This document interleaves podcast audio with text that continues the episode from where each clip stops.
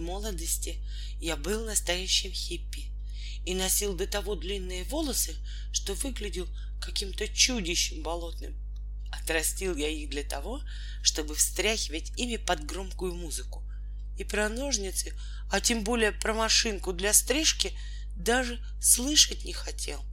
Когда мне надоело хиповать, и длинные волосы тоже надоели, я спросила своей приятельницы, газонокосилки, не может ли она помочь. Ты что? Я же только короткую травку подравниваю, обиделась подружка. Зато моя двоюродная сестра, машинка для стрижки волос, наверное, согласится тебя выручить. Так и случилось. Машинка явилась ко мне однажды утром, включилась в розетку и начала приятно жужжать, как шмель. А потом принялась меня стричь быстро и красиво. Волос оставалось все меньше, к вечеру волос не осталось совсем. Голова теперь напоминала блестящее яйцо. Ты и правда отлично стрижешь, похвалил я машинку и прибавил.